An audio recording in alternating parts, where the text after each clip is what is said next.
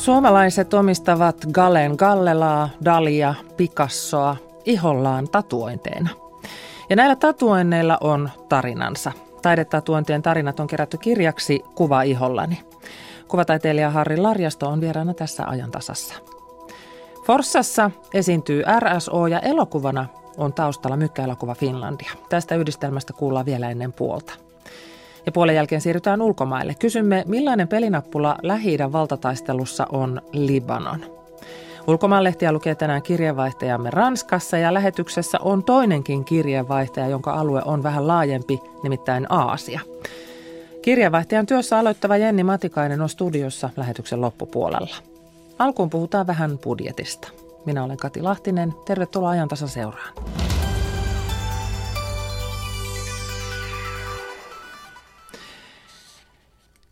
Hallitus on siis saanut valmiiksi ensi vuoden budjetin. Budjettiesitys valmistui odotettua ripeämmässä tahdissa. Hallitus järjesti tiedotustilaisuuden neuvotteluiden lopputuloksesta tunti sitten valtioneuvoston linnassa ja Jakke Holvas seurasi tuota tiedotustilaisuutta. Mitä siellä kerrottiin? Joo, tiedotustilaisuus oli valtioneuvoston linnassa, mutta budjettineuvottelu käytiin siis pääministeri virka-asunnolla kesän rannassa. Valtioneuvoston linnassa tuli kolme tyytyväistä miestä, pääministeri Juha Sipilä, valtiovarainministeri Petteri Orpo ja Eurooppa- ja kulttuuri- ja urheiluministeri Sampo Terho. Ja eritoten Orpo ja Sipilä kiittelivät yhteistyötä. Sipilä sanoi jotenkin niin, että se oli paras tähän astista töistä hänellä näissä merkeissä. Sipilä totesi, että takana on menetetty vuosikymmen. Positiivisia uutisia on se, että nyt kasvun pohja on vahvistunut, investoinnit ovat lähteneet liikkeelle ja vienti vetää paremmin. Enää ei olla kotimaisen kysynnän varassa pelkästään. Sitten Sipilä totesi myös, että nyt kilpailukyvyssä Ruotsi on tavoitettu, Saksaa tavoitetaan. Kilpailukykysopimus ja palkkamaltti tuovat tulosta, mutta tuottavuudessa pitää saada paranemista, totesi Sipilä. Ja hän puhui myös työllisyydestä. Vaikeat alueet, kuten Kainuu, Keski-Suomi, Pohjanmaa, siellä suhteellinen parantuminen on ollut vahvaa. Mutta kuunnellaan, mitä pääministeri Juha Sipilä sanoi tuossa tiedotustilaisuudessa tunti sitten. Me lähdettiin hyvin vaikeasta tilanteesta taloudellisesti e, ja muutenkin kaksi vuotta sitten hallitusneuvotteluista tähän. Meillä on ollut kaikilla luja usko hallitusohjelman toimivuuteen, mutta emme ole saaneet sille uskolle kovin paljon ulkopuolelta vahvistusta. Nyt on mukava esitellä, kun tuloksiakin jo, jo alkaa, alkaa näkyä. Julkisen talouden velka suhteessa meidän kansantuotteeseen nyt näiden parantuneiden numeroiden valossa näyttää, että se olisi jo taittunut. Sitten meillä on keskeinen lupaus, että tämän kasvun tukemiseksi ja verotuksen ennustettavuuden näkökulmasta, että bruttoveroaste, eli kokonaisveroaste, ei vaalikauden aikana nouse, eli me käytämme tähän kestävyysvajeen pienentämiseen ja julkisen talouden tasapainottamiseen nyt sitten muita keinoja kuin verotuksen kiristämisen keinoja. Kun tuo työllisyys on nyt kehittynyt positiivisesti, niin tämä nuorisotyöttömyyden osa on noussut nyt sitten, sitten erityisen huolen aiheeksi. Ja, ja, ja kun tämä kasvu kuuluu kaikille, niin erityinen huoli on noussut sitten tai vahvistunut nuorista ja näitä toimia vahvistetaan. Koulutuksen aloituspaikkoja tuolla ammatillisissa lisätään noin tuhannella, palkkatuen tarjontaa lisätään alle 30 vuotiaille. Sitten lisätään tulosperusteista hankintoja nuorten työvoimapalveluista. Eli yritetään saada ne tehdyt toimet, mitkä meillä on käytettävissä olevat työkalut toimimaan paremmin. Yrittäjyyden aloittamista työ, työttömyysturvasta on paljon puhuttu, nyt se mahdollistetaan.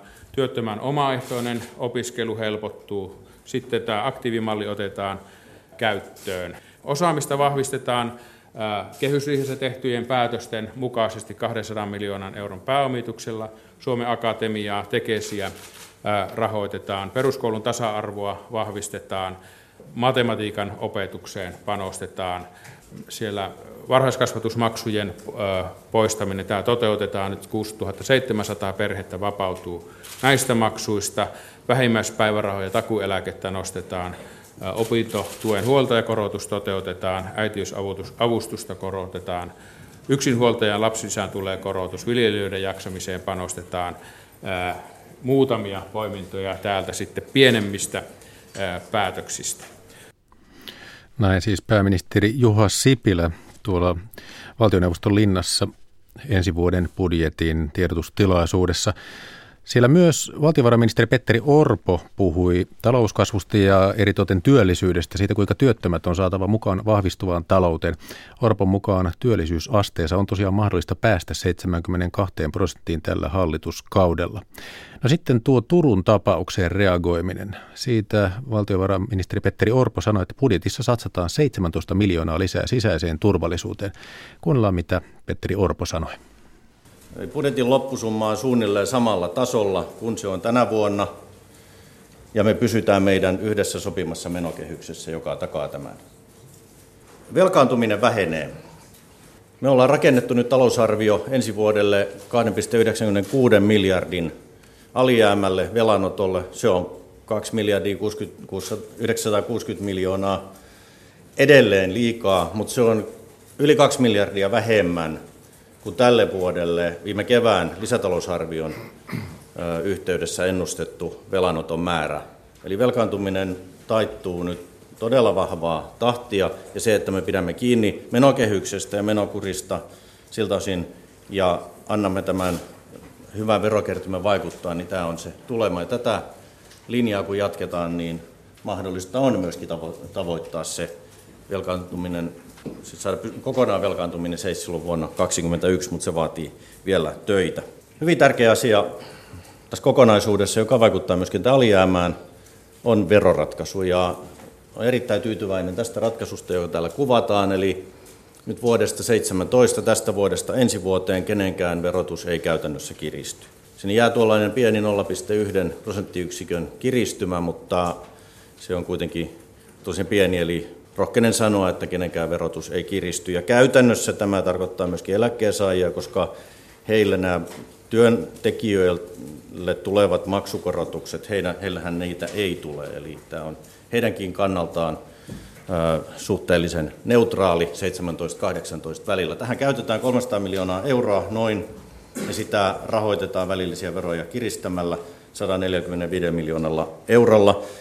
Tämä ratkaisu on, on siis myöskin tämä alijäämän ja julkisen talouden tasapainottamisen kannalta järkevä. Se antaa hyvän pohjan syksyn työmarkkinakierrokselle ja toivottavasti tämä auttaa maltillisten palkkaratkaisujen löytämisessä. Tuossa mitä turvallisuus on tietenkin tällä hetkellä meillä vahvasti mielessä valitettavasti Turun tapahtumien myötä. Me teimme jo kehysriihessä 46 miljoonan euron lisäykset poliisille, suojelupoliisille, rajavartiolaitokselle, mutta nyt vielä uudelleen arvioinnin jälkeen niin jo tässä vaiheessa, vaikka nämä Turun tapahtumat pitää käydä vielä perusteellisemmin läpi, niin lisäsimme 17 miljoonaa tähän sisäiseen turvallisuuteen oikeusministeriölle, 5 miljoonaa nopeampaan ja parempaan käsittelyyn valitusturvapaikkaprosessien osalta ja, ja sitten 12 miljoonaa joka suunnataan poliisille ja suojelupoliisille kriittisiin tehtäviin ja tarpeisiin. Näin sanoi siis valtiovarainministeri Petteri Orpo tuolla hallituksen ensi vuoden budjetin tiedotustilaisuudessa. Erittely jatkuu. Siellä muun muassa sanottiin, että perhevapaan uudistus käynnistetään ja samoin yritystuet laitetaan uudistuksen, että seurataan niitä vielä jatkossa, mutta tässä oli näitä pääpiirteitä hallituksen päätöksistä ja tavoitteista. Kiitos Jakke.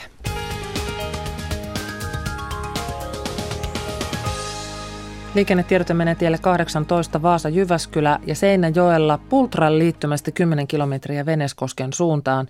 Siellä on ajoneuvo, palava ajoneuvo tielle ja liikenne ruuhkautuu. Siis tie 18 Vaasa-Jyväskylä Seinäjoella Pultran liittymästä 10 kilometriä Veneskosken suuntaan palava ajoneuvo tielle ja liikenne ruuhkautuu.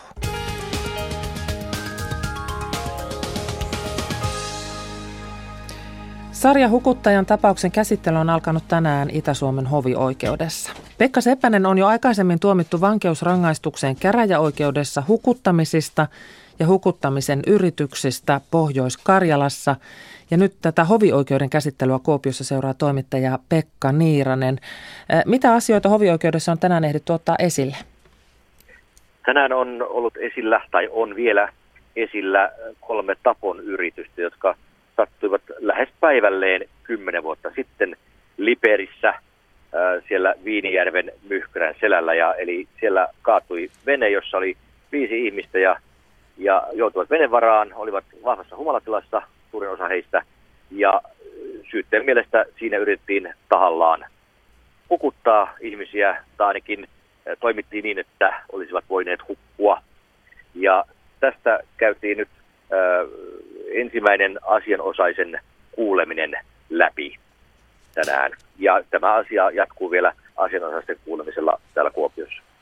No Pekka Seppänen on jo saanut 14,5 vuoden vankeustuomion muun muassa kahdesta taposta ja kolmesta tapon yrityksestä. Miten erikoisesta tapauksesta kerrataan se nyt vielä? Miten erikoisesta tapauksesta tässä nyt on kysymys? Kyllä tämä on hyvin erikoinen, niin, niin myöntävät sekä syyttäjä että puolustusasianajajakin. Eli, eli tässä on useita tapauksia usean vuoden ajalta ja, ja tässä on niin useita tapon yrityksiä, joista käräjäoikeus on, on siis kolmesta antanut tuomion ja kahdesta taposta tuomion, mutta syyttäjien mielestä näitä, näitä tapauksia on enemmänkin. Ja itse asiassa tänäänkin tuolla salissa kuultiin se, että, että tämmöisiä vaarallisia tilanteita niin oli niin, että, että kaikkia 15 ja niistä se, seitsemässä niin ihminen oli kuollut.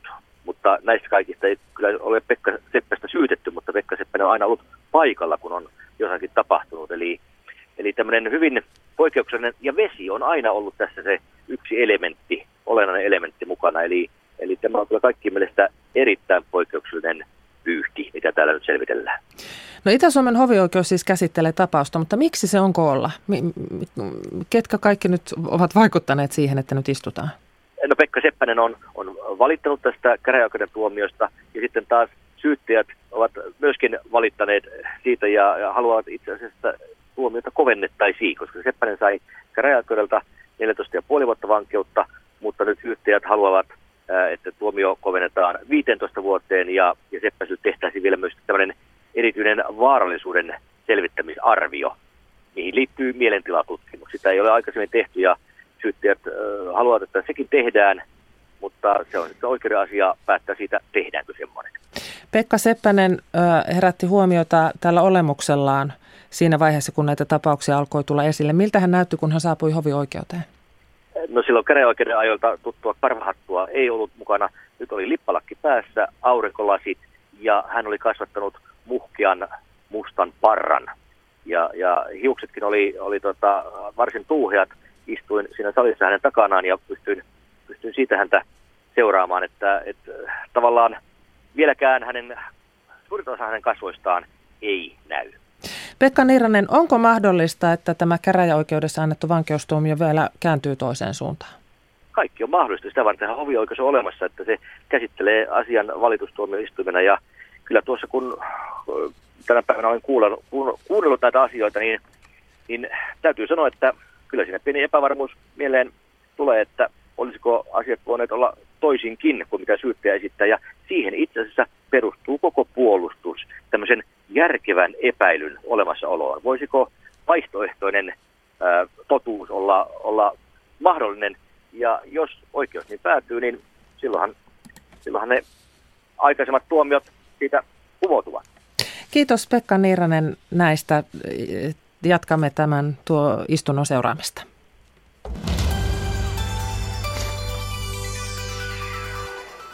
Halusin kokonaisvaltaisen taiteellisen pläjäyksen. Näin sanoo Pekka Ikonen ja pläjäys on sitten Gustave Doren jumalainen näytelmä tatuoja Jenni Liukkosen tekemänä. Eikä se mikään ihan pieni pläjäys olekaan. Kuvat siitä näkyvät kirjassa Kuva ihollani. Tervetuloa ajantasan kuvataiteilija Harri Larjosta. Kiitos. Sinä olet tehnyt tämän Kuva ihollani kirjan, joka siis kertoo useita tarinoita siitä, miten tällaisia kuvataiteen teoksia, tunnettuja teoksia on tatuoitu ihmisten ihoon pienempinä ja isompina versioina. Mitä, mikä ihme sai kuvataiteilijan hyppäämään tatu, tatuointien maailmaan?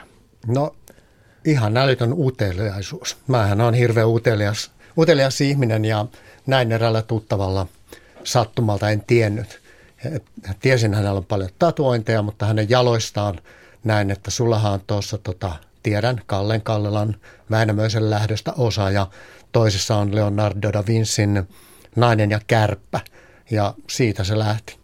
Sitten aloit metsästämään näitä ihmisiä, Joo, etsimään, hänen löytyy- avulla ensin kysyn häneltä, että onko ihmisillä tämmöisiäkin ja tietääkö hän. Ja hän, kyllä hän tietää muutamankin ja että vaimolla on muun muassa koko selän Hugo Simberin haavoittunut enkeli. Ja vaimolla se, muun muassa. se oli ällistyttävää.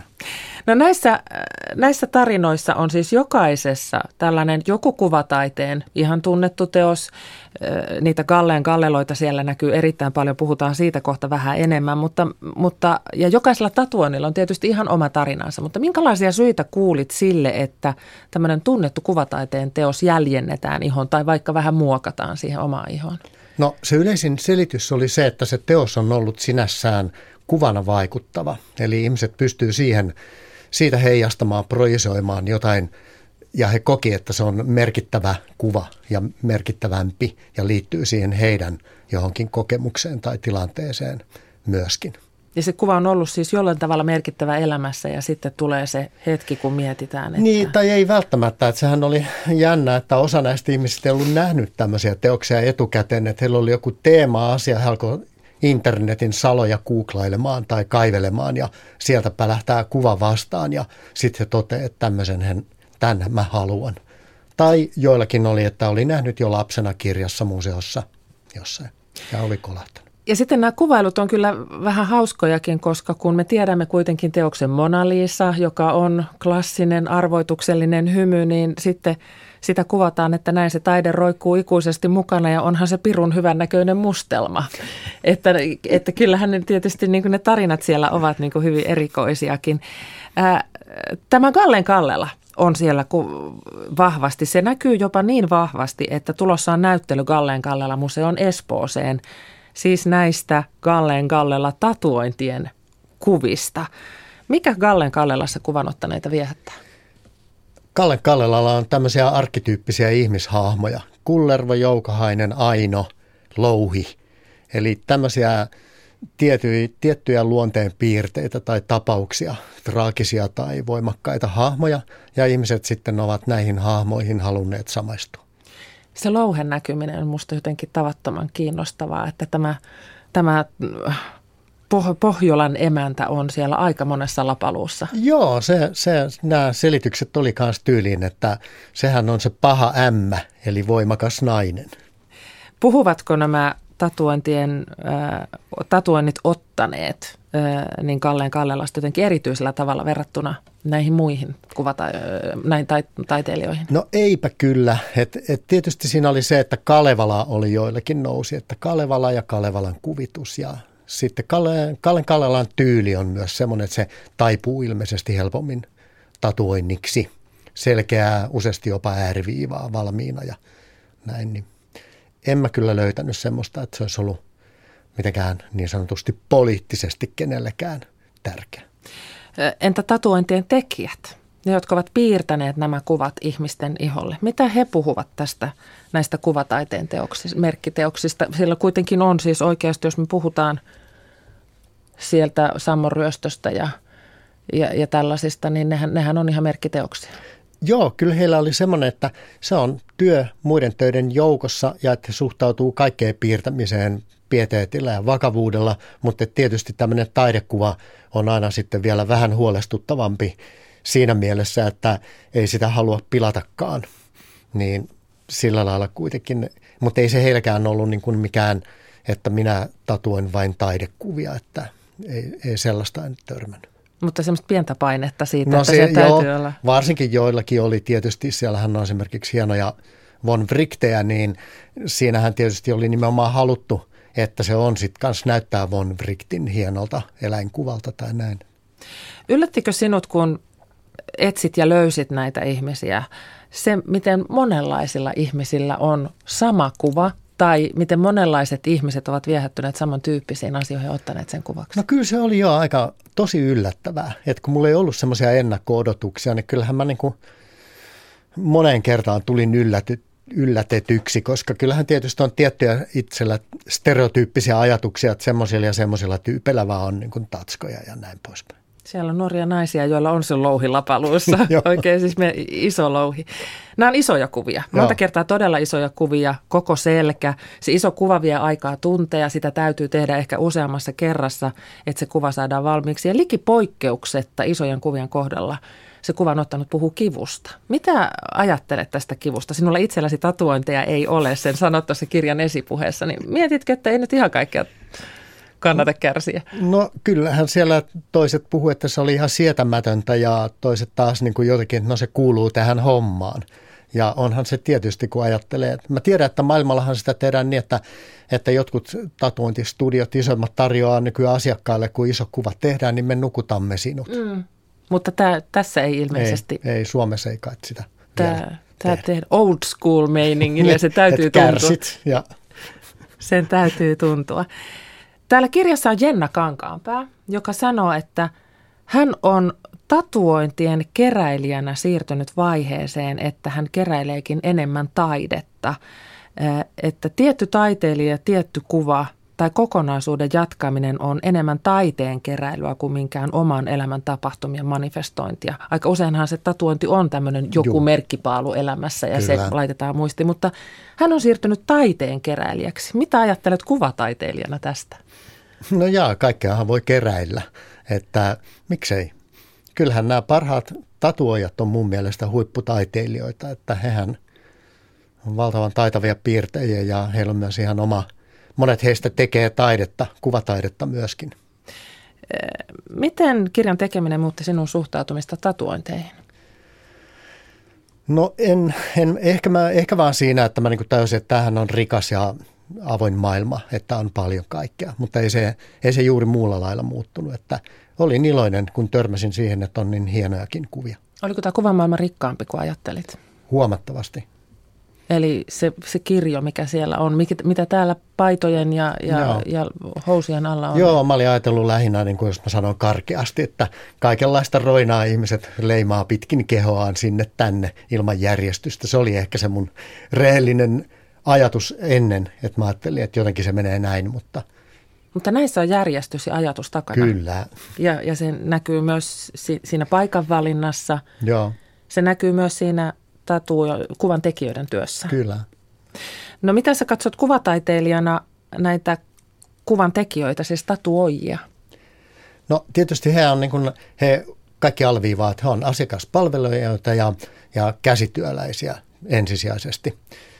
Ja onhan maailmalla sitten tietysti on ihan nykytaiteessa tämmöisiä niin kuin suuria ne, nimiä, jotka tekee ihan omaa taidetta, että he ei edes kysy tältä henkilöltä, että mitä mä sun ihon lätkäisen. Että se ihminen sitten tarjoaa vaan nahkansa kankaaksi ja sitten niin kuin maestro tekee mitä tekee. Että sitähän on jo maailmalla paljon nimekkäitä tämmöisiä ikään kuin – maalareita, joiden mm. maalaukset toteutuvat elävän ihmisen iholle ikuiseksi ajaksi. He saavat tehdä mitä haluavat, mutta joo. tässä ei ole sitä ei, meininkiä. Ei. Tämä Niitä, on yhteistyötä joo, nimenomaan. Joo, näihin mä en törmännyt täällä. Mä en tiedä, onko Suomessa tällaista. Ja jos on, niin ainakaan tähän kirjaan se ei löytynyt. Joo, että... joo kun mulla oli niin rajattu näkemys, mm. että mä haluan teoksen, joka löytyy taidehistorian kuvista ehkä se jossain vaiheessa sitten laajenee johonkin toiseen suuntaan, saa nähdä mitä teet. Katsotko kuvataiteilijana kuvataidetta nyt toisen silmin? No enpä juuri, että mä oon, mulla on hyvin itsellä semmoinen hyvin parokkinen ja rikas kuvamaailma ja mä oon tätä kenttää 40 vuotta saanut seuraa akatemian tasolta ihan itse taiteilijoiden tasolle ja näin, että mulla on hyvin semmoinen niin avoin suhde, että, että hyvät tekijät voivat tehdä huonoja, kiinnostamattomia kuvia ja päinvastoin taas tuntemattomat amatöörit voivat tehdä hyvin vaikuttavia kuvia. Tuliko tässä nyt tällainen, niin kuin, että tuntemattomat tatuointitaiteilija-amatöörit nousivat kuitenkin niin kuin sinun silmissä jotenkin uudella tavalla No kyllä, kyllä joo, ja eihän he ole sillä lailla amatöörejä. Että kyllähän nämä kaikki, jotka mä mm. haastattelin, mm. niin he on pitkän linjan tekijöitä, että heillä on kaikilla pitkä ura takana. Mutta kutsutko heitä taiteilijoiksi? Kyllä mä ihan annan heille taiteilijan arvostuksen. Kerro vielä Harri Larjosto, että miten tämä kirja nyt sitten tulee elämään siellä Gallen Gallela-museossa Espoossa? No siellä näyttelyssähän on esillä noin puolet tai alle puolet, koska se tila on rajallinen Eli siihen on tehty museon kannalta semmoinen, he sai, mä annoin heille aika vapaat kädet, että valikoikaa tästä, että mä voisin jotain kommentoida kyllä niin kuin tein, mutta että heillähän se, mikä oli mullekin yllätys, että Kallen Kallela oli kolmanneksella 170 kontaktia ja varmasti oli tota kolmasosalla Kallen Kallelaita. Mutta että siellähän on tietysti pikkusen enemmän sitten sitä Kallen Kallelaa, koska... Mm. Museossa taisivat olla vähän yllättyneitä, että ai, että tämä meidän herramme elää myös tällaisessa Kyllä, muodossa. Kyllä, Akselin uusi elämä iholla oli se kommentti. Hyvä, kiitoksia kuvataiteilija Harri Larjosto ja kiitos kirjasta. Joo, kiitos.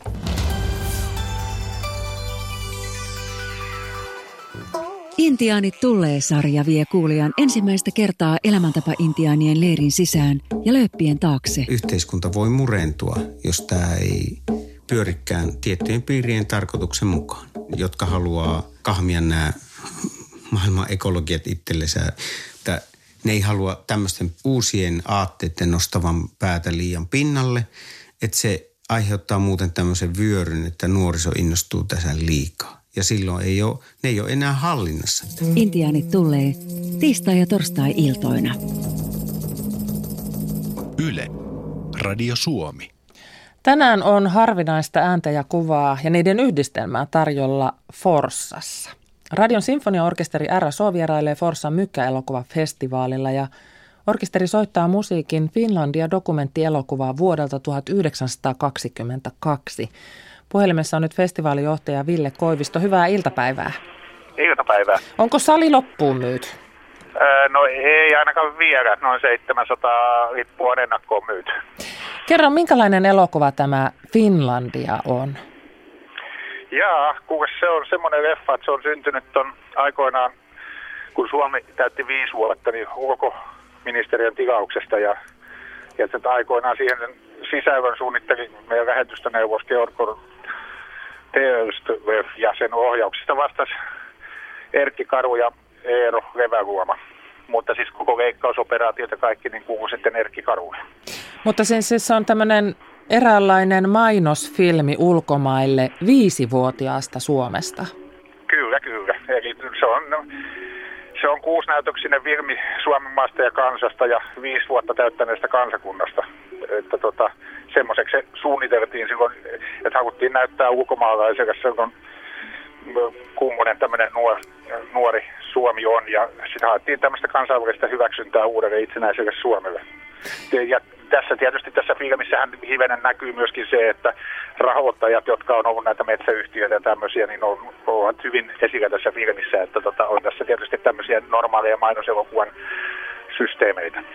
Milloin tämä elokuva on nähty viimeksi ja missä? No se on, äh, tämä elokuva on nähty viimeksi 30-luvulla semmoisena lyhennettynä versiona. Ja tästä elokuvastahan silloin, että mehän näytetään nyt tätä koko, koko versio, niin tästähän tehtiin erilaisia versioita eri maille ja niistä leikattiin tietynlaisia pätkiä vähän niin kuin pois, ettei kaikkea haluttu näyttää. Esimerkiksi sota, sota, sotakohtauksia sitten, sitten tota, niin kuin vähennettiin, vähennettiin tästä filmistä ja armeijan osuutta ja tämän tämmöistä. Ja tavallaan tästä oli kuusi eri kieliversiota ja sitten tätä pyöritettiin maailmalla sillä tavalla, että tätä noin kuusi miljoonaa ihmistä näki silloin, silloin 30-luvulla. No kuulostaa siltä, että tämä on ihan todellinen harvinaisuus. No tämä on ollut harvinaisuus, joka jäi sitten pitkäksi aikaksi unholaan. Tämmöiset dokumenttielokuvan tekijät sitten sitä käyttänyt, käyttänyt semmoisena materiaalina, koska siinä on aika hyvä, hyvä kuvamateriaali tuon aikaisesta Suomesta ja, ja tota, ei, se on aika lailla kattava, kattava kuva tästä sen aikaisesta Suomesta, 20-luvulta. Sillä on siis tämmöinen historiallinen arvo, mutta mikä sen elokuvataiteellinen arvo on? No se, tämä nyt, tämähän on tavallaan mainoselokuva, että, mutta toisaalta onhan se arvo tämän, että se arvohan muodostuu sitten jälkeenpäin, kun se, se elokuva elää sitten niin omaa elämää. Eli se ajankuva on mun mielestä se suurin arvo tällä mm. leffalla. Ja että, että on saatu aikaiseksi tämmöinen elokuva, millä on sitten markkinoitu Suomeen, niin onhan se aika, aika hieno juttu ollut tuohon aikaan jo. Ja olihan siinä niin paljastettu niin kuin Erkki Karu, joka oli niin kuin tämmöisiä merkittävämpiä elokuvan tekijöitä Suomessa, niin onhan se iso juttu ollut siihen aikaan. No sieltä vähän soitinten ääntä kuuluukin jo taustalla. Minkälaista musiikkia tänään sitten tähän Finlandia dokumenttielokuvan no kyllä ohen soi? Tulee, se, se, tulee semmoinen kirjo musiikkia, että, että kyllä siinä vorstalaiset on varmaan pääpyörällä vielä huomennakin, että sieltä tulee Finlandiasta lähtien melkein mitä vaan, että tota, marssimusiikkia ja ihan, ihan kaikkea. Ja siis suomalaisia, suomalaisia, suomalaisia. säveltäjiä. Joo, kyllä. Festivaalijohtaja Ville Koivisto, tämä Finlandia nyt päättää tämän vuotisen mykkäelokuvafestivaali. Minkälainen yleisö teille on löytänyt näin 17 vuoden aikana? Tai itse asiassa 18 vuosia 18, niin. Joo. Hei, meillä on löytänyt asianharrastajat, että meillähän on tämä Suomen vanhin maaseutuelokuvateatteri, joka on edelleen toiminnassa, perustettu vuonna 1906. Ja sinne löytyy, yleensä sinne löytyy mykkäelokuvasta kiinnostuneita ja elokuva-alan harrastajia, että meillä on 70 prosenttia yleisöstä niin kuin Forssan ulkopuolelta, mutta mä veikkaan, että tänään on myöskin forssalaisia katsomassa. Kiitoksia Ville Koivisto. Huomenna sitten tunnistaa elokuvissa käyneet se, että se pää on pyörällä, jos on Forssassa käväissyt. Kiitoksia. Hei hei.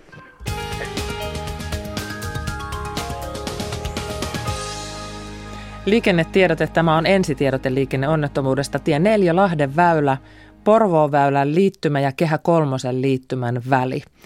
Siis tie 4 Vantaalla ja Helsingissä siinä rajalla ensitiedote liikenneonnettomuudesta Lahden väylälle, Porvoon väylän liittymä ja Kehä kolmosen liittymä.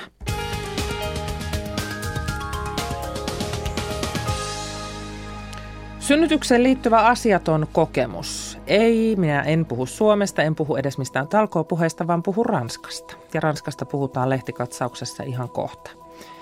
Lisäksi tässä lähetyksessä tietokirjailija toimittaja Liisa Liimatainen. Hän kuvaa Libanonin roolia lähi valtataistelussa. Ja studion, studion tulee myös Jenni Matikainen. Hän aloittaa Ylen kirjeenvaihtajana Pekingissä huomenna. Mutta nyt mennään niihin ranskalaislehtiin. Siellä nimittäin haastatellaan presidentti Emmanuel Macronia tämän poliittisista aikeista. Herätellään keskustelua synnytyksiin liittyvistä asiattomista kokemuksista sekä seksismin ja sananvapauden rajoista. Lehti on lukenut Annastiina Heikkilä. Tänään torstaina ilmestynyt keskustaoikeistolainen viikkolehti Le Point on julkaissut presidentti Emmanuel Macronin haastattelun, jossa presidentti selventää poliittista agendaansa. Kyseessä on samalla ensimmäinen Macronin valintansa jälkeen antama varsinainen haastattelu. Sattumaa ei varmasti ole, että se ilmestyy samana päivänä, kun Ranskan hallitus esittelee Macronin kiistanalaisen päähankkeen, eli suuren työlakiuudistuksen. Työmarkkinoiden uudistaminen, valtion budjetin tasapainottaminen tai veropolitiikan muuttaminen eivät ole minulle itseisarvoisia tavoitteita, vaan ne ovat välineitä Ranskan vapauttamiseksi, Macron sanoo. Haluan lopettaa Ranskaa vaivaavan teeskentelyn. Me olemme heikoille ankaria, mutta ylpeilemme samaan aikaan veljeydellä ja tasa-arvolla. Väitämme olevamme vapaita, vaikka kuristumme sääntöihin ja säännöksiin. Macron kommentoi myös turhan etäiseksi ja ylimieliseksi moitittua imagoaan. Presidentti kun on ollut valintansa jälkeen niukkasanainen ja jättänyt kommentoinnin lähes yksinomaan pääministerilleen. Presidentin tehtävä ei ole kommentoida. Hänen tehtävänsä on laittaa liikkeelle poliittisia uudistuksia ja ilmentää pitkän tähtäimen tavoitteita, sillä niitä hänet on valittu vaaleilla toteuttamaan, Macron sanoo. Presidentti Macronin henkilökohtainen suosio on kesän aikana romahtanut. Tuoreen kyselyn mukaan enää 40 prosenttia ranskalaisista on presidenttiinsä tyytyväisiä, mikä on uudelle presidentille poikkeuksellisen alhainen lukema. Macron vakuuttaa kuitenkin pitävänsä lupauksistaan kiinni. Ranska aikoo esimerkiksi painaa julkisen talouden alijäämän alle EUn edellyttämän kolmen prosentin vielä vuoden loppuun mennessä. Moni toki haluaisi, että joustaisin tuosta budjettitavoitteesta, joka on luotu varsin erilaisena aikana. Hinta eurooppalaisten liittolaistemme silmissä olisi kuitenkin turhan kova. Ranskan on oltava nyt poliittisesti vahva, jotta pystymme muuttamaan Euroopan rakenteita, Macron sanoo. Minun on kestettävä kansalaisten kärsimättömyyttä tulevat kuukaudet. En halua helppoja, haluan tehokkaita ratkaisuja, Ranskan presidentti toteaa. Keskustavasemmistolainen sanomalehti Le Monde kirjoittaa toisesta Ranskassa viime aikoina puhuttaneesta aiheesta eli synnytysväkivallasta. Ranskalaisten naisten synnytyksen yhteydessä kokemat väkivallan ja vähättelyn kokemukset kun vaikuttavat olevan vaiettu, mutta varsin merkittävä ongelma. Traumaattiset synnytyskokemukset nousivat keskusteluun, kun tasa-arvoasioista vastaava ministeri nosti aiheen Ranskan senaatissa esiin. Sen jälkeen lukuisat naiset ovat kertoneet julkisuudessa synnytyssairaaloissa kokemastaan henkisestä ja fyysisestä väkivallasta, synnytykseen liittyvien toiveiden ja kivun mitätöinnistä, tarpeettoman kovista otteista, töykeästä puheesta sekä kertomatta tehdyistä toimenpiteistä, kuten esimerkiksi välilihanleikkauksista. Kokemusten yleisyydestä ei ole olemassa mitään luotettavaa tutkimusta, mutta myös Le Monde sai vastausryöpyn kysyessään naisten synnytysten yhteydessä kokemasta asiattomasta tai väkivaltaisesta käytöksestä. Lehden mukaan taustallaan paitsi keskustelukulttuurin muutos, myös kiireen lisääntyminen ja synnytysten keskittyminen yhä isompiin yksiköihin. Ruuhkat ja keskittäminen merkitsevät myös äitien yhä herkempää lääkitsemistä. Toisaalta vakavat vammautumiset ja kuolemantapaukset ovat samaan aikaan koko ajan vähentyneet, lehti muistuttaa. Le Mondin mukaan synnytyssairaaloiden tasosta ja toimintatavoista on joka tapauksessa tärkeää puhua ja muuallakin kuin netin anonyymeillä keskustelupalstoilla. Myös vasemmistolainen sanomalehti Liberation kirjoittaa naisasiasta alsassilaisessa pikkukaupungissa koko kesän ajan käydystä pahvisiin naisfiguureihin liittyvästä kiistasta – Paljon julkisuutta saanut oikeustapaus sai alkunsa, kun Danmari-nimisen pikkukaupungin kaduille pystytettiin naisia esittäviä pahvikuvia kaupunginjohtajan julistaman naisten vuoden kunniaksi. Tarkoitus oli epäilemättä hyvä, mutta kabareetanssijoita ja muita vähäpukeisia hahmoja esittävät figuurit olivat paikallisten naisyhdistysten mielestä seksistisiä ja stereotypioita ruokkivia. Oikeus oli asiasta samaa mieltä ja määräsi pahvihahmot poistettaviksi. Kaupunginjohtaja ei kuitenkaan hyväksynyt poistokehotusta, sillä hänen mukaansa taideteoksia tai edes huonoa makua ei voi kieltää. Figuurikiista on siis edennyt nyt korkeimman hallinto-oikeuden käsittelyyn. Sanomalehti Liberationin mukaan tuomiosta odotetaan merkittävää ennakkotapausta – se näet määrittää, voidaanko julkisessa tilassa olevaan seksistisenä pidettyyn kuvastoon Ranskassa puuttua ja jos niin, miten. Pariisista Anna-Stina Heikkilä. Tämä on ajan tasa. Seuraavaksi ajantasassa perehdytään Libanoniin, joka liittyy kiinteästi lähi kysymyksiin ja Iranin valtapyrkimyksiin. Tietokirjailija, toimittaja Liisa Liimatainen on käynyt äskettäin maassa ja valmistelee kirjaa Iranin ja Saudi-Arabian valtataistelusta Lähi-idässä.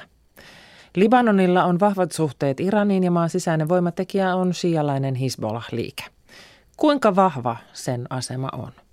Sillä on erittäin vahva asema. Se, esimerkiksi niin sotilaallisesti se on vahvempi organisaatio kuin Libanonin puolustusvoimat. Ja tästä on nyt ihan viime päivinä ollut tämmöinen aikamoinen todiste. Siis ähm, Arsal, joka on, on siis niin kuin, se on lähellä Syyrian rajaa. Siellä oli ISIS, ISIS oli siellä ja siinä niin kuin, tuli Libanonin armeija, Syyrian armeija ja Hezbollah yhdessä nitistivät ISISen. Se oli aikamoinen. Ja useasti on monia esimerkkejä, että siis Libanonin armeija yksin pystyssä on pyytänyt Hezbollah. Mutta siis, siis Libanon Libanonhan on tämmöinen ollut aikamoinen Saudi-Arabian ja Iranin tämmöisen hegemoniataistelun tanner. Ja Hezbollah on vahvasti Iranin sidoksissa oleva järjestö, joka on myöskin puolustanut Assadia. Voidaan sanoa, että ennen kuin Venäjä puuttuu, asa, puuttuu asioihin, niin Assadin pelastivat Iranin vallankumouskaartin joukot ja Hezbollahin joukot. Että se on hyvin vahva ja myöskin, se sotii myöskin Irakissa. Mutta sisä, Libanonin sisäpolitiikassa niin Hezbollah ei ole koskaan suostunut suostunut siihen, että se niin luopuisi aseista ja siitä tulisi tavallinen puolue, koska sehän on hallituksessa, se on parlamentissa, mutta se on siis semmoinen kummallinen puolue, jolla on, on siis vahvemmat aseet, aseistus kuin, kuin maan armeijalla, eli tämä on se, tämä on se hyvin, hyvin äh, huolestuttava ilmiö, mutta siis ei, Libanon ei ole pelkästään siis niin Liba, Iranin valtataistelun tanner. Se on ollut myöskin Saudi-Arabian valtataistelu. Mulle sanoi joskus yksi libanainen pääkirjoitustoimittaja muutama vuosi sitten, että, että niin kuin Libanonin kaksi tärkeitä puoluetta, siis Mustakbal, joka on ennen kaikkea sunnien puolue, ja Hezbollah, ovat ulkopuolisten valtioiden rahoittamia ja niissä, niiden kanssa sidoksissa. Esimerkiksi nykyinen pääministeri – on siis niin kuin Saad Hariri on, on tämä Rafik Haririn poika, joka murhattiin semmoisella attentaatilla. Ja hän on, hän on siis niin kuin Saudi-Arabian kansalainen myöskin, kaksoiskansalainen. Hän on, hänen yrityksensä on Saudi-Arabiassa. Hän on tällä Saudi-Arabiassa olevan yrityksen rahoilla niin kuin myös ne ostanut konsensusta. Eli Libanon on, on valtava, ollut valtava taistelutanner. Tuossa nostitte esiin tämän Hisbollahin sotilaallisen voiman, mutta myös taloudellisesti sillä on merkittävä, merkitystä maassa. Kyllä, joo, siis mä, mä, mä just puhuin yhden äh, Shian kanssa, libanalaisen Shia kanssa, joka toimittaja, joka ei ole Hezbollah jäsen. Ja hän kertoi siis, kuinka, kuinka Hezbollah on luonut semmoisen uskottoman, uskomattoman imperiumin. Ja erä, erä, se on eräänlaista mafiataloutta. Siis sillä on oma, äh, se, sillä on mahdollisuus valvoa vähän lentokenttiä ja satamia. Ja sitten jopa Irakissa, niin se esimerkiksi tämmöisiä yrittäjät, jotka yrittää investoida, niin Hezbollah suojelee heitä. Että, että se on luonut tämmöisen omaan, omaan taloudellisen systeeminsä myöskin. Ja, ja se on, tämä kaikki on tietenkin tietenkin hyvin epätervettä siis, mutta toisaalta pitää muistaa, että, että tämä Mustakbal-puolue on ollut täysin Saudi-Arabian palkkalistalla aivan viime aikoihin saakka, että siis tämä on niin kuin molemmin puolista ollut. Tällä hetkellä sunnit ovat suuressa kriisissä, eli tämä Saudi-Arabian kriisi ja sunnismin maailman johto, johtajan kriisi, niin sehän, sehän vahvistaa tietenkin Hezbollahta nykyisin. Jotka, niin, jotka edustavat siis sitä toista Joo. puolta. Mm. No, ollaanko tyytyväisiä sitten Libanonissa tähän Hezbollahin vahvaan asemaan? No ennen kaikkea nuoriso on hyvin tyytymätöntä, koska nuoriso tuntee, että heidän, heidän on tämmöisen kahden äh, klikin, jotka liittyy siis niin uskonnollisiin suuntauksiin, sunneihin shioihin ja sitten myöskin kristityt on tärkeä voima myöskin Libanonissa. Niin tuota, he tuntee, että heidät on, heitä on niin unohdettu, että nämä on tämmöisiä valtaklikkejä, jotka siis suosii omia kannattajiaan ja eivät ajattele siis niin kuin tavallisten äh, jokapäiväisten ongelmien ratkaisu. Esimerkiksi kesällä 2015 se oli valtava tämmöinen kansalaisliike, joka vaati nimenomaan se jätehuolto romahti ja se oli siis niin kuin sen liikkeen, että sinä haiset sen nimi, liikkeen nimi oli. Ja ne, ne sai aikaan tämmöisiä muutoksia ja mä luulen, että nimenomaan tulevaisuuden kannalta tämmöinen kansalaisliikkeen, näiden uskonnollisten erojen yli nouseva kansalaisliike voisi olla se ratkaisu. Eli minkälaisia ihan arjen ongelmia siellä on? No esimerkiksi tämä jätehuolto oli hyvä ja sitten niin kuin, siellä ei ole riittävästi sähköä, koska on tämmöiset niin kuin, valtaklikit ovat estäneet se, että, että julkista sähköä olisi riittävästi, koska ne myö tämmöisiä generaattoreita. Mä kerrassa tulin sinne talveen aika hirvittävän kylmä talve, jossa niin kuin sähköä ei ollut ja oli kauhistuttavan kylmä ja se on myöskin vesihuolto. Siis tämmöiset käytännön asiat ovat siis, niin kuin, että niitä ei ole hoidettu kunnolla. No entä sitten maan presidentti ja pääministeri, kuuluvatko he myös tähän valtaklikkiin vai no, onko heistä presidentti on, on tämä entinen kenraali Michel Aoun, joka on kristitty, joka on, on tiivisti Hezbollah liittolainen. Ja Saad Hariri on pääministeri, joka on juuri tämä, niin kuin, sillä on kaksoiskansalaisuus, Saudi-Arabian kaksoiskansalaisuus. Et, eli siis tämä on, on aivan äh, Libanonin politiikan ytimessä tämä, tämä ristiriita tällä hetkellä. Ja todellista vastavoimaa ei Ei, ei, ei siis tämän, ja se vastavoima on ollut semmoinen, että nimenomaan semmoinen kansalaisliike, joka lähtisi, että ihan riittämättä, onko se shia vai sunni tai kristitty, että sä oot niin yhteisten ongelmien ratkaisemiseksi toimiva kansalaisliike. Tuon, mainitsit nuo nuoret, jotka ovat tyytymättömiä, mutta sitten Libanonilla on myös tämmöinen valtava pakolaisongelmakin siis lähes neljän miljoonan äh, asukkaan maassa on, on äh, noin puolitoista miljoonaa pakolaista, syyrialaisia pakolaisia. Sitten siellä on myöskin, myöskin palestinalaisia pakolaisia, jo siis ollut jo vuosikymmeniä, noin 400 Eli siellä on noin lähes neljä miljoonaa väestö ja, ja lähes kaksi miljoonaa pakolaista. Se on valtava ongelma, siis todella valtava ongelma. Ja, ja sitten tässä on myöskin, että Libanon ei anna näille pakolaistatusta näille. Mä oon käynyt, käynyt semmoisessa pakolaisleirissä, jossa oli syyrialaisia ihan rajan pinnassa. Ja he on siis joka kerta, kun he lähtee liikkeelle, niin heillä on ongelma, että heidät voidaan pidättää. Ja tuota, siinä on nyt myöskin tämmöisiä väkivaltailmiöitä pakolaisia kohtaan, syyrialaisia kohtaan tulossa esille. Koska pitää myöskin muistaa, että Syyria oli se joka mie- maa, joka miehitti Libanonia, että se on tämmöisiä vanhoja kaunoja on myöskin huomattavasti. Liisa Limatainen, katsotaan sitten sitä isompaa alueellista tilannetta. Miten tätä Libanonia ikään kuin käytetään pelinappulana siinä valtataistelussa? Mihin sitä tarvitaan No se on ollut, se on ollut siis kahden perussuuntauksen, Saudi-Arabian ja Iranin tämmöinen taistelukenttä. Mutta sanotaan, että, että se, Libanon ei ole suostunut kaikkiin. Esimerkiksi vuonna 2016 alussa Saudi-Arabia rikko diplomaattisuhteensa Iraniin, koska silloin Iranissa oli hyökkäys Saudi-Arabian lähetystöä, koska, koska Saudi-Arabia telotti yhden shia ajatollaan. Ja silloin niin Saudi-Arabia vaati, että Libanon olisi rikkonut suhteensa Iraniin, mutta se ei suostunut, koska Libanonilla on kuitenkin tämä, siis tämä monikulttuuri ja moniuskontotausta. Mutta totta kai siis se on, on, on niin kuin kahden maan taistelutanner jatkuvasti ja, ja siis näiden kahden maan läsnäolo vaikuttaa siihen, että Libanon ei löydä siis semmoista omaa politiikkaansa, joka lähtisi niin kuin tava, ihmisten tarpeista. Ja kun puhutaan, että Iran tavoittelee tällaista maantieteellistä käytävää Iranista, Irakin ja Syyrian halki Libanoniin, niin mihin se tätä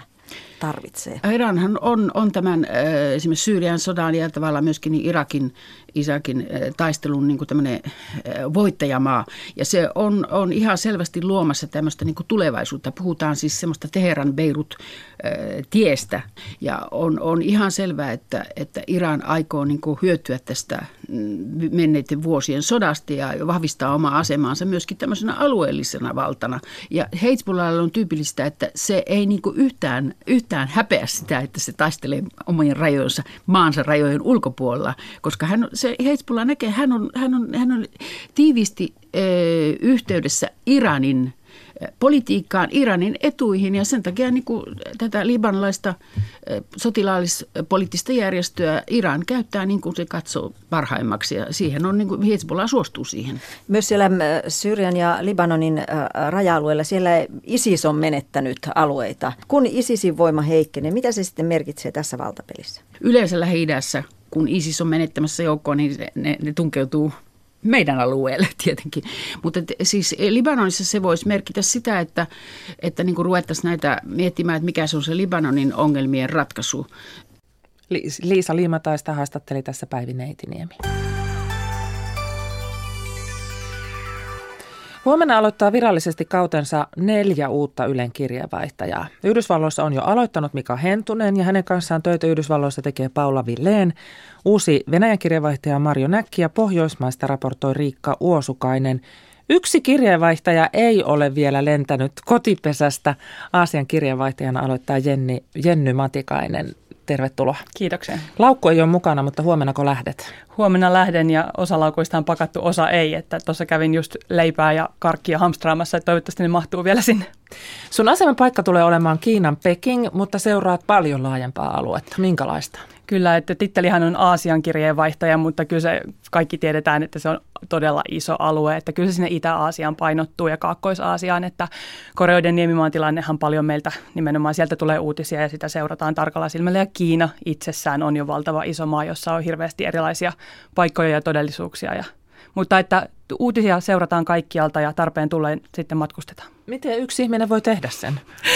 Mä luultavasti alan ymmärtää sen huomisesta alkaen, mutta tota, kyllähän se tuntuu hurjalta, mutta että sitä täytyy sitten vaan priorisoida ja katsoa, että mistä pitää milloinkin kertoa ja mistä ei ole vähän aikaan kerrottu. Ja ajatella, että mikä on tärkeää Suomen kannalta. Juuri näin, erityisesti nimenomaan se.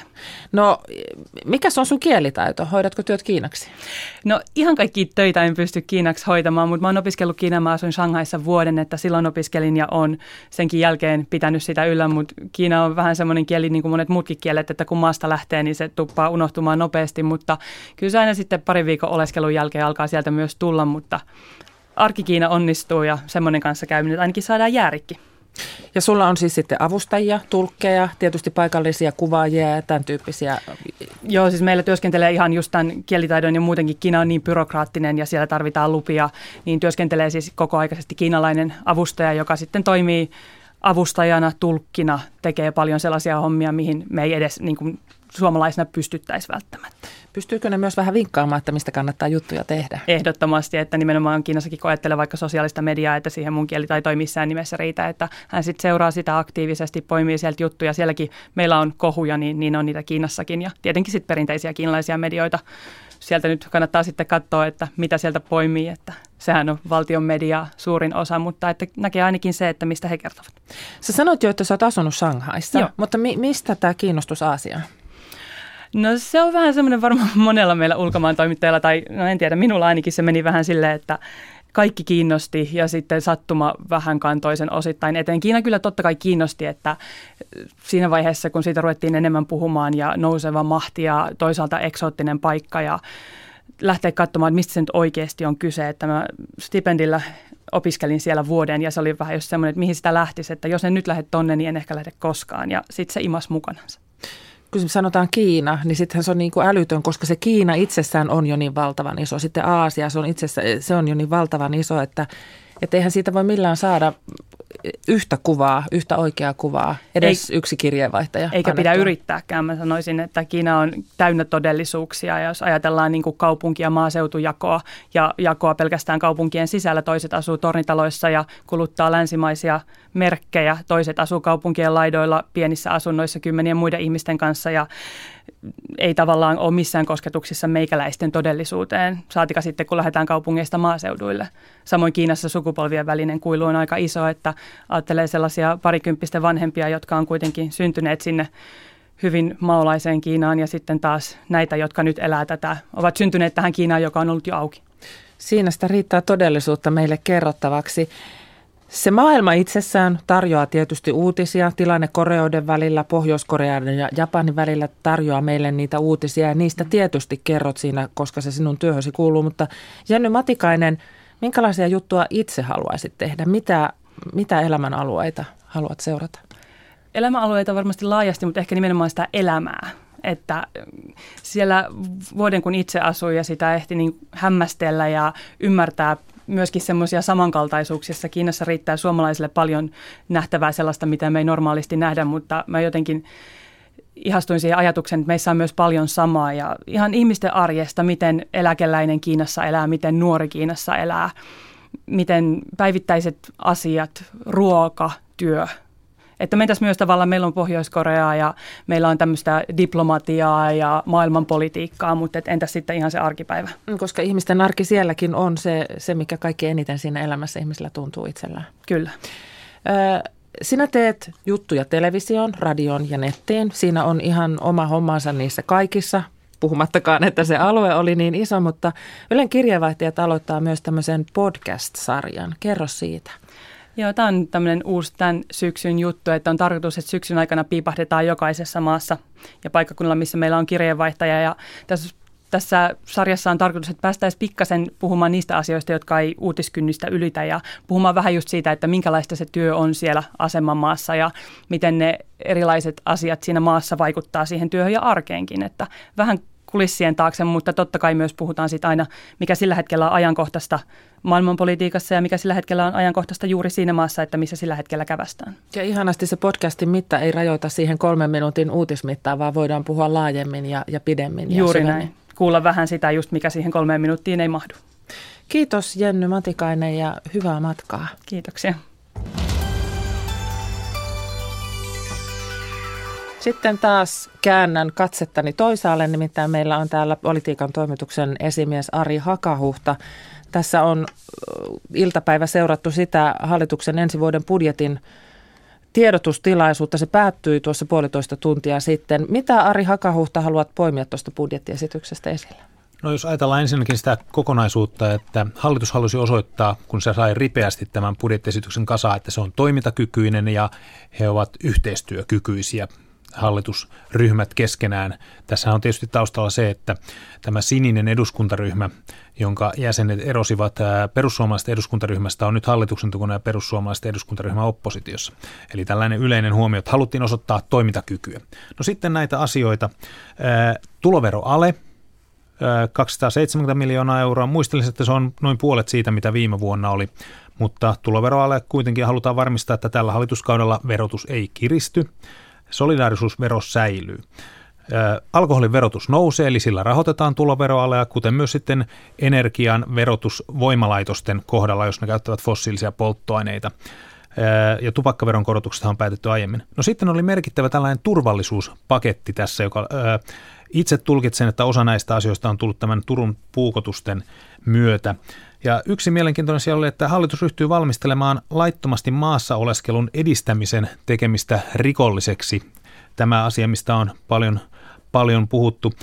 Sitten kielteisen turvapaikan saaneiden ihmisten uhka-arvio tehdään ja tarvittaessa säilöönotto, jos uhka-arvio sitä osoittaa. Se on myös suunnitelmissa. Ja terrorismilainsäädäntöä kiristetään tarkistaa, että poliisien valtuudet on, on riittävällä tasolla ja näin poispäin. Eli niin kuin selkeästi tällainen perus ää, taloudellinen tilanne ja sitten turvallisuuspaketti oli, oli niin kuin, jotka siitä nousivat esiin. Oliko siellä mielestäsi jotain yllättävää? No ää, sanotaan näin, että kyllä tämä turvallisuuspaketti on, on niin kuin, kaikkihan sitä osasimme odottaa, että se on tulossa, mutta ää, itse itse asiassa kuvittelin, että pikkasen enemmän olisi tuo ää, velkaantumisen tai lisävelan otto vielä pienentynyt. Nythän se pieneni valtiovarainministeriön suunnittelema, elokuun alussa suunnittelemasta 3,4 miljardista noin 3 miljardiin euroon, eli tuon verran talouskasvu nyt auttaa Suomen valtiota. Sitä mietin itse, että olisiko se voinut olla suurempi, mutta ilmeisesti talouskasvuluvut eivät enempää aihetta ja nyt ei haluta kuitenkaan sitten kiristää, kiristää taloutta. Säästöt pysyvät voimassa, mitä on aikaisemmin päätetty. Esimerkiksi sitten tämä julkisen sektorin eli kuntien ja valtion työntekijöiden lomarahan, lomarahan leikkaus, niin sen perumisesta ei puhuttu mitään, eli se ei ole suunnitelmissa hallituksella ryhtyä siihen, koska se on myös työmarkkinakeskusjärjestöjen mm. välistä sopimusta. Joko on tullut kommentteja eri hallinnon aloilta ja intressipiireistä? En ole ehtinyt kommentteja katsomaan tässä vaiheessa vielä, kun olen yrittänyt tutustua, että mitä, mitä, mitä tämä pitää on. sisällään. Ja sittenhän siellä oli muun muassa, jos tällaisia pieniä asioita, takueläkkeeseen tulee korotusta ja näin poispäin, että, että tuota, mutta hyvin vielä niin kuin tällainen maltillinen, että ei tässä nyt rahaa jaettu. Kiitos Ari Hakahuhta näistä tarkemmin näistä sisällöistä sitten tämän päivän myöhemmissä uutislähetyksissä. Kyllä vain. Ja sitten sanonen huomisesta. Yhdysvaltoja koetteleva haavimyrsky hallitsee otsikoita. Kymmeniä ihmisiä on kuollut ja myrskyn aiheuttamat aineelliset tuhot ovat paisuneet jo kymmenien miljardien luokkaan. Huomenna aamupäivän ajantasassa puhutaan siitä, mitä tällainen luonnonmullistus tarkoittaa esimerkiksi Houstonin kaltaiselle miljoonakaupungille. Ja iltapäivällä puhutaan sitten sensuurista ja musiikista. Jake Nyman on kirjoittanut kirjan Kielletyt levyt ja iltapäivällä hän on sitten studiossa vieraana.